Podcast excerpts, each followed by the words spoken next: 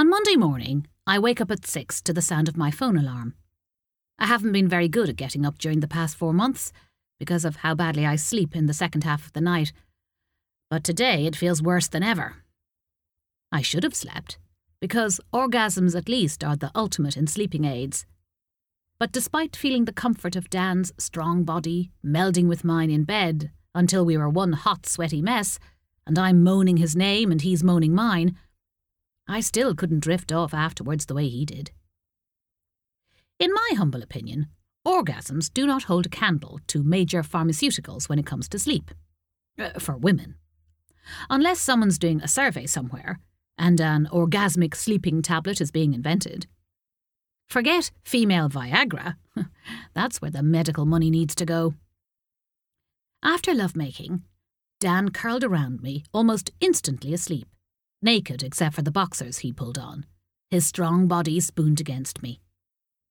At about four, when I had gone around in circles thinking about Alyssa and how she could hurt Lexi, I finally uncurled myself from his warm skin and went into the bathroom where I stared, hollow-eyed, into the mirror. Lexi did not choose her birth mother. Dan did, Mildred pointed out unhelpfully. Dan and she split up when Lexi was a baby, I reminded myself. He's a good man who wants what was best for all of us, I add. I wanted to get up because it was easier, but at least if I am lying in bed, I am resting. So I head back to bed where I hope I sleep even a little. I could not think about damn Alyssa if I was working. I would stare at recipe books in the kitchen, sit with my trusty ink pen and paper, and write down foods in my wakened version of lucid dreaming. It's how I work when I can't work. I let the foods come into my mind and the right combinations slip in. I can almost taste the sea-fresh scent of newly caught cod, and my mind skims from Asia with the delicacy of lemongrass and ginger, bok choy wilting underneath, while hot sun intensifies all my senses.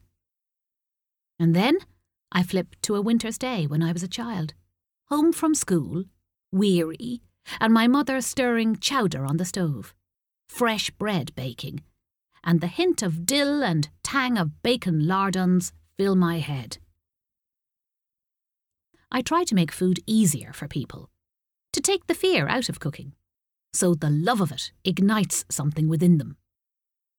It's how I learned to cook, watching my mother, who is the most nurturing cook ever, who effortlessly worked, as well as stirring up cakes and making soups on the old stove pot, warming our bellies and our hearts all at the same time. Good food should be eaten at a family table, whatever sort of family you are, with the cat, dog, hamster peering over the edge of the table, especially if you and your beloved animals are what constitutes your family. In my recipe books, there are just as many versions of my meals for people who live alone, as more and more of us do. Life is complicated enough without making a cookbook a judgment with its serves for tagline on each recipe. I dream up the recipes and cook. Lexi had been quiet and subdued after dinner last night, and I intuited, though I didn't want to ask, that there had been no answering message on WhatsApp from Alyssa. Lexi's used to friends like her best pal, Kathleen Kyo. Alyssa is a different breed. Instead of asking if she'd had a reply, I helped Lexi wash her long hair. Then I laboriously brushed the tangles out of it, gently brushing in the love, because saying anything at that moment would have been entirely wrong. Sometimes touch is the only love that works. "Thanks, Mum," she said when I'd finished, and I hugged her. I love my darling daughter so much, and although she did not emerge from my body, that makes her no less my child. I want to fight for her, but I cannot hurt her in the process, and if I warn her off Alyssa, as I so dearly wish to do, I will do just that. Today, house organising has to take a back seat, because I simply have to go into work. Freya Abalone, the social media wonder chef, T V personality extraordinaire, has got to come out of hiding and wear something other than mangy yoga pants. Or else we'll never be able to pay the mortgage. Real life does not sell well on social media, for some startling reason. At least, it can, but that's warts and all.